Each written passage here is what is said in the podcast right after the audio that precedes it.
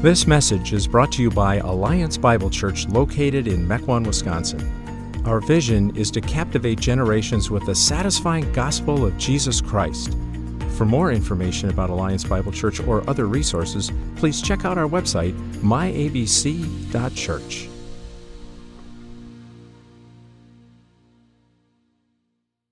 The Word of God from the book of John, chapter 3, verses 22 to 30. After this, Jesus and his disciples went out into the Judean countryside, where he spent some time with them and baptized. Now, John was also baptizing at Aenon near Salim, because there was plenty of water, and the people were coming and being baptized. This was before John was put in prison.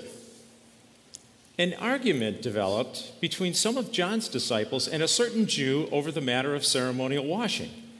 They came to John and said to him, Rabbi, that man who was with you on the other side of the Jordan, the one you testified about, look, he is baptizing, and everyone is going to him. To this, John replied, A person can receive only what is given them from heaven. You yourselves can testify that I said, I am not the Messiah, but I am sent ahead of him. The bride belongs to the bridegroom. The friend who attends the bridegroom waits and listens for him and is full of joy when he hears the bridegroom's voice. That joy is mine, and it is now complete. He must become greater. I must become less. This is God's word.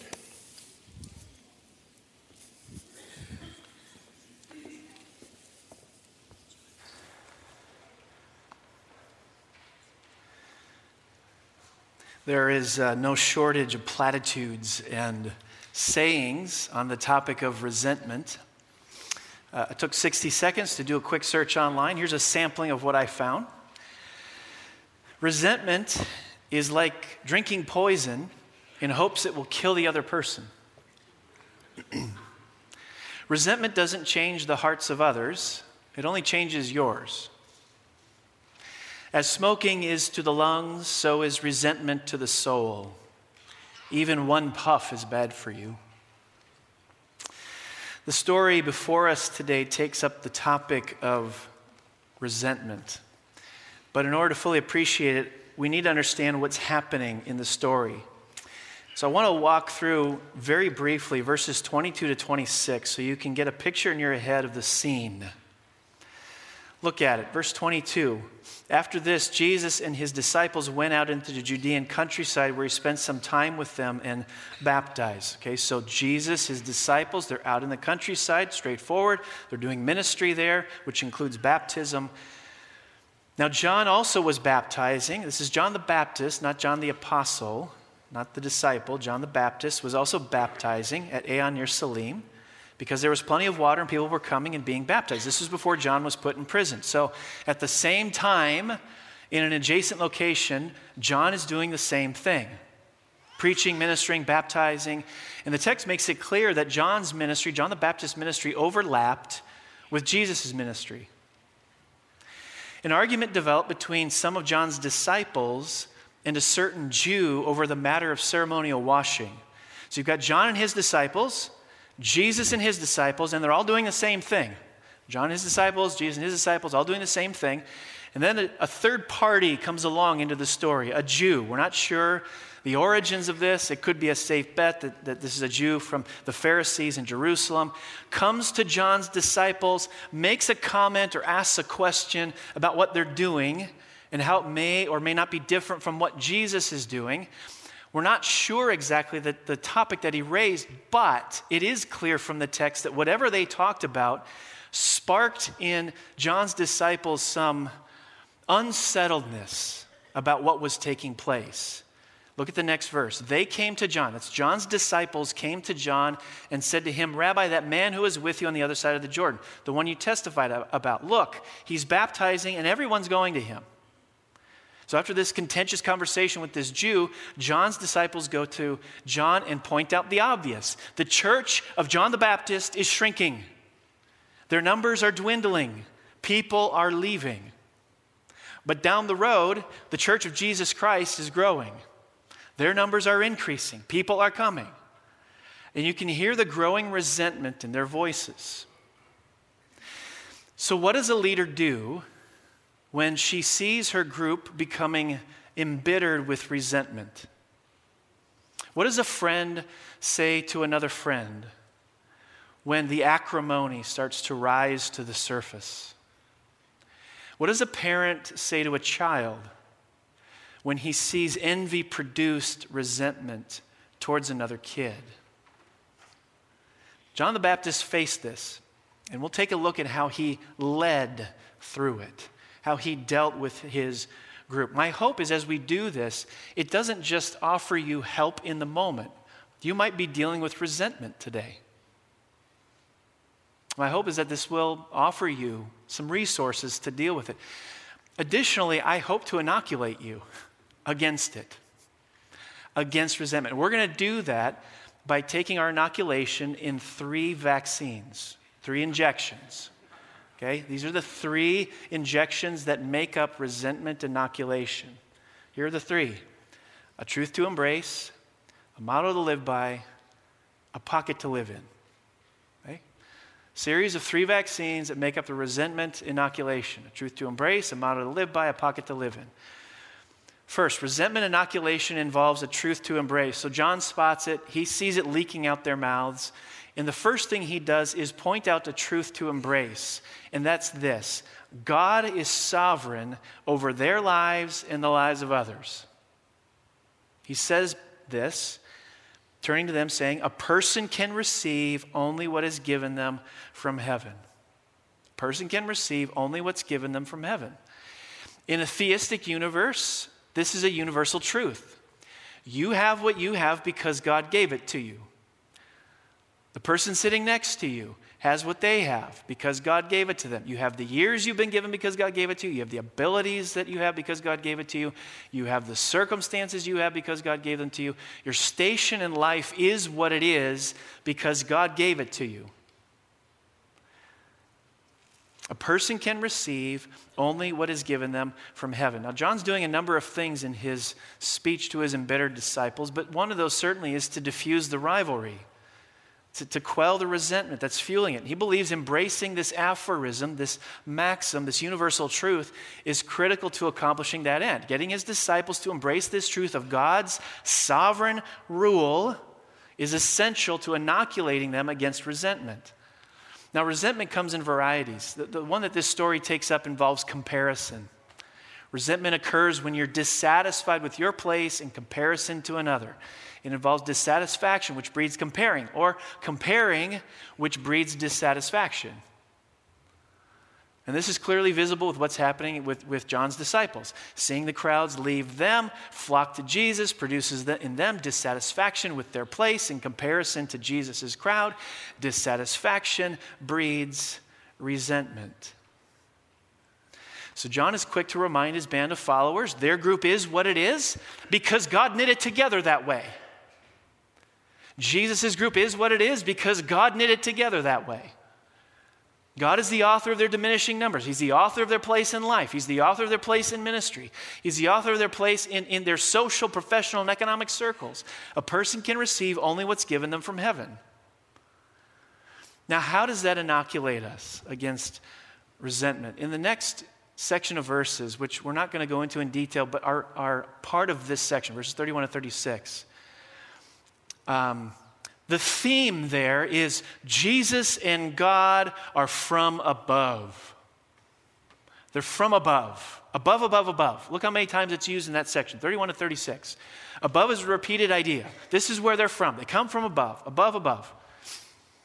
The one from above gives to people in meticulous and specific ways. Now, how does that serve to inoculate us against resentment? Maybe an illustration is helpful. I attended uh, seminary in the Chicagoland area, and uh, up to that point, I'd never lived anywhere close to a city as large as that uh, in my lifetime. So there were a number of cultural adjustments that, uh, that I had to make. And one of those adjustments is navigating traffic through and around the city. Now, in large cities, you know this, Milwaukee has this, radio uh, stations, television stations, have traffic reports, right? They have traffic reports. And I remember hearing my first traffic report. I heard terms like Edens Expressway, Bishop Ford Freeway, Touhy Toll Plaza, Stevenson Expressway. At this point in time, I'm wondering what happened to all the numbers? I 94. What happened to it? Where are these roads? Uh, it took me an almost, almost an entire year to be able to figure out how to listen to this. Because it's not like they sit you down and say, okay, let me go through this with you slowly.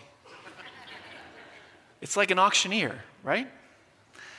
Uh, so now, how do they get these reports?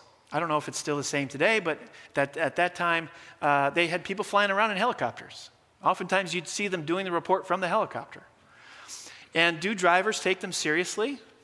Yes, they do. In fact, I remember being in the car with a native of Chicago. Traffic report came on. He just turned to me and did this and then turned it up. So, yeah, they take it seriously. Why do they take it seriously? Because their information comes from above.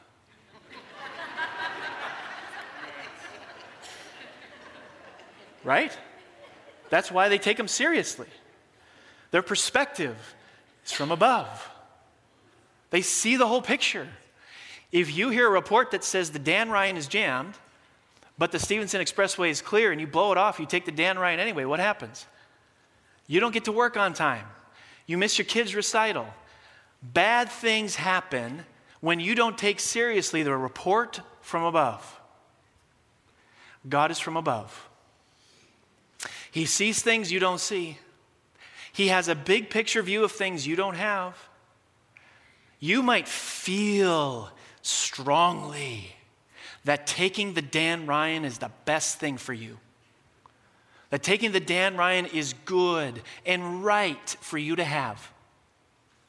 But God's saying no. The Stevenson is the best thing for you.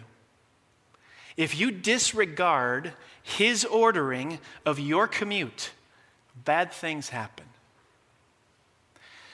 God has given to you what he's given to you because, from his perspective, from above, it's exactly what you need. I'm convinced that if we had God's perspective from above and we had God's mind, we would give to ourselves exactly what God gives to us. Resentment inoculation requires this perspective. It requires embracing this truth God's sovereign rule. You have what you have because God, who's from above, gave it to you.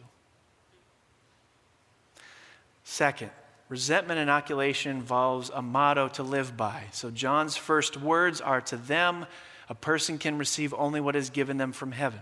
He's not done with them. He moves on to a second idea to try to get this resentment thing figured out. He moves on to a second, second idea and he says to them, I'm not the Messiah. Now, learning to say that to yourself repeatedly is important. I'm not the Messiah. The next time something doesn't go your way, just whisper to yourself, I'm not the Messiah. I'm serious. Try it. The next time you don't hear what you want to hear, just whisper to yourself, I'm not the Messiah. Now, this is actually the second time John the Baptist has said this in John's gospel. Chapter 1, he says this again, which tells me this is like interwoven into his DNA. For John, this is a spiritual reflex. I'm not the Messiah. Is it a spiritual reflex for you? I'm not the Messiah. Which is the reason, by the way, John the Baptist never succumbs to resentment himself. It's a spiritual reflex. I'm not the Messiah. Now, in the context of what John's disciples see happening around him, the comment is actually rife with meaning.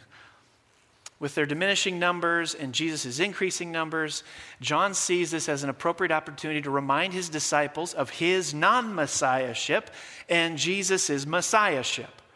Just to get everybody straight who's who here in this story. And John uses a parable to convey it. He talks about a wedding. The friend that he speaks about verse 29 is probably the best man.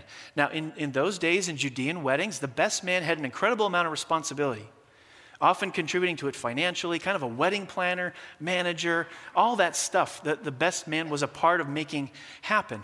But it was always his objective, always his goal to make sure the bride and the groom were in the limelight, to make sure that the crowd is focused their attention around them. So he's in the shadows operating. That's the imagery that John uses to try to get across to his disciples what his place is and what Jesus' place is. Jesus is the groom in this story, John is just a friend. Now, how does, how does that help us? How does that help us? Paul Tripp uh, relays an amusing story that's helpful. I want to read it to you. He writes In 1978, I did one of the most courageous things in my life. I became a kindergarten teacher. One Monday afternoon, the mother of one of my novice academics asked if she could have a birthday party for her daughter in the classroom on the following Friday. The day came, and after the mother's frenetic preparation, we all entered the room. She had turned our little classroom into a birthday kingdom. Walls and tables were lavishly decorated, multicolored streamers hung from the ceiling, and a balloon within a balloon was tied to the back of each chair. At each seat was a ribbon tied cellophane bag of party favors. The only exception was the birthday girl, who was surrounded by a huge pile of beautifully wrapped gifts. At the far end of the table sat Johnny. Johnny kept doing the same thing over and over. He would look at his little bag of party favors then at the birthday girl's mountain of gifts, fold his arms, stick out his lower lip, and let out an audible. Each time, the look on his face got uglier, and the humping got more audible. Before long, he had become the center of attention and was well on his way to spoiling the party. Then the mother, one of the mothers of the kids, walked over, knelt beside him, turned his chair so that Johnny was looking directly in her face, and she spoke these profound words Johnny, it's not your party. Johnny wasn't supposed to be the center of attention. He wasn't supposed to have a huge pile of gifts. It was Susie's birthday, and everything was rightly focused on her. So we need to learn to adopt a new motto to live by. Here it is Life is not my party. Life is not my party. I'm sorry to be the one to break it to you. Life is not your party. We weren't made for the limelight. I'm not entitled to have things go the way I want them to. I'm not entitled to get what I want, and neither are you. Life is not your party. We're inoculated against resentment when we live by this. When we learn to say and believe and live out, I'm not the Messiah. Things shouldn't be focused on me. I'm not the Messiah. So, the first two injections to inoculate ourselves against resentment are a truth to embrace. You have what you have because God, who's from above, gave it to you. He's got a perspective you don't have. And the second is you got to live by a motto life is not my party. You're not the Messiah. I'm not the Messiah. Third injection, part of this inoculation, is a pocket to live in. we have talked before about the concept of a telos. It's a biblical concept seen throughout the scriptures. Your telos is your appointed role in the world, your God given station in life. It's your God given assignment at your place of work, in your home, in your church. So, for example, this telos, I want to make sure everybody's clear on this. Um, how do you know if a watch is a good watch? Well, before you can discern whether or not a watch is good, you have to know what the watch is made for what its purpose is, what its function is. That's its telos. Only if you know what something was made for can you know whether or not it's good. So if you think a watch was made for pounding nails into wood and you use it that way, you'll conclude it's a terrible watch. If you use it to keep track of time, if you determine that's its purpose, you may or may not determine it's a good watch. Your telos is your appointed role, your function, your station in life. The role of the best man is John's telos. To a great degree, it's ours as well. It's the pocket God gave John to live in. That's the pocket he dwells in, he lives in, the best man. Now, there's something to notice here. Look at verses 29 to 30. The bride belongs to the bridegroom. The friend who attends the bridegroom waits and listens for him and is full of joy when he hears the bridegroom's voice. That joy is mine, and it is now complete. He must become greater, I must become less. Do you hear the repeated theme of joy in this? For John, he's full of joy. Literally, it's rejoices with joy. Joy, joy. That joy is mine. You hear the repeated theme of joy? So listen. Joy is to resentment as insect repellent is to mosquitoes. Joy is to resentment as insect repellent is to mosquitoes. Joy is the best inoculating agent against resentment there is. Uh, I ordered a pillow online uh, not too long ago, and it was the first time I had ever done that. When it was delivered, it came in a package about this size. And my first thought was, it looked bigger in the commercial. It's funny how we never get over that. Kids, right, buying their stuff online. It's bigger in the commercial. Well, here I am. It's bigger in the commercial. Well, it was vacuum sealed, of course. Opened it, and it blew up to the size that, uh, that I was expecting. What's interesting about that to me is the only thing that was added was air. It's not like more feathers were suddenly created or more fabric was created. The only thing that went in there to get it from that size to the size it's supposed to be is air. Now, listen, where there is a vacuum for lack of joy, resentment will come flooding in to replace it. Where there's a vacuum for lack of joy, resentment will come flooding in to replace it. Joy is the best inoculating agent against resentment that there is. Now, there's something that we learn from John's joy. You will have exceedingly great joy when the role God assigned to you is the role you want to play. John has exceedingly great joy because the role God assigned to him is the role he wants to play. They're the same thing. The pocket that God gave John to live in is the one he wants to be in.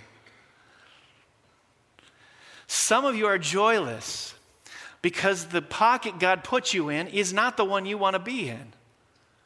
And your life is characterized by attempts to claw and scratch your way out of it.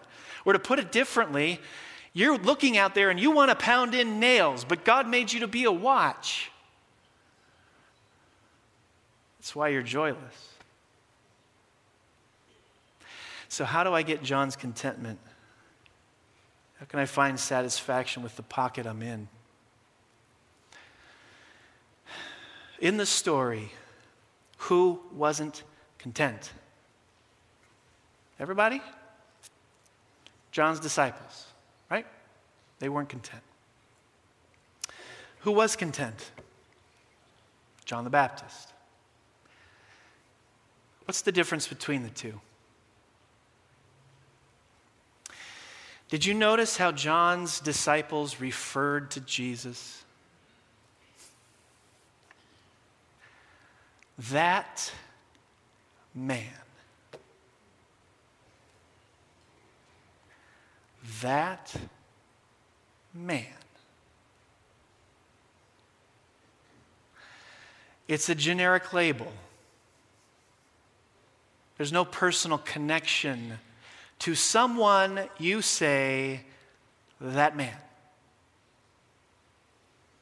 So, could it be their generic, impersonal, distant connection to Jesus explains their struggles with resentment? I think so. And what I want you to notice is the relationship between John's disciples' discontent with the pocket they're in and their understanding of Jesus as that man. Our struggles with resentment say a lot about us. Our struggles with resentment are symptoms that Jesus is no more than that man to us. Even if you're a true believer, we go through seasons of resentment, and that is always a symptom that you're not in a good place with Jesus. In that moment, he's that man to you. If Jesus is no more than that man to you, you're going to be robbed of experiencing great joy now, who was Jesus to John? What was Jesus to John the Baptist? What have we seen so far to this point in, John, in, in John's gospel? Right away on the scene, John stands up on a hillside and declares at the top of his lungs Behold, the Lamb of God who takes away the sin of the world. That's pretty specific. Here in this story, the Messiah, the groom, someone who must increase. What is this telling us? John's connection to Jesus is personal, it's detailed, it's specific. Jesus increasing means he's getting bigger. Jesus increasing means marveling at, treasuring, fixating on, obsessing over Jesus. Jesus was so big to John that Jesus took up the entire ultra screen in John's heart. Jesus increasing is something that must happen if you're going to experience your telos. Jesus increasing is something that must happen if you're going to find joy with the pocket God puts you in. Why? Let me relate it to the first two points. Because as Jesus increases, as he starts to take up the entire ultra screen in your heart, you're going to realize that his knowledge is exhaustive and his goodness is unmatched. And therefore, whatever he's given you, you're going to be okay with. person can receive only what is given them from heaven. As Jesus increases, as he gets bigger, as he takes up the entire ultra screen in your heart, you're going to realize this, this thing that you've received from Jesus is coming from someone who's knowledgeable, whose knowledge far surpasses anybody you know, whose goodness is unmatched. And Jesus increasing means you realize that this movie we find ourselves in, which is the story of the cosmos, the movie that we're in, unfolding human history, this movie that we're all characters in, it has one main character, and it's Jesus Christ. If life is anybody's party, it's His.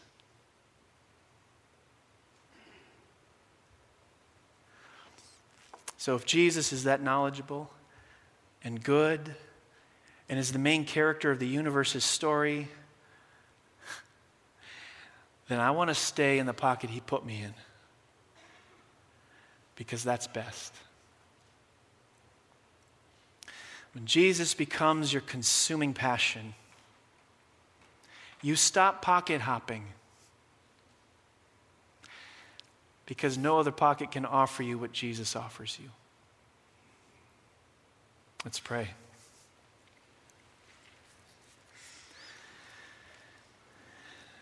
Jesus, you must increase, we must decrease.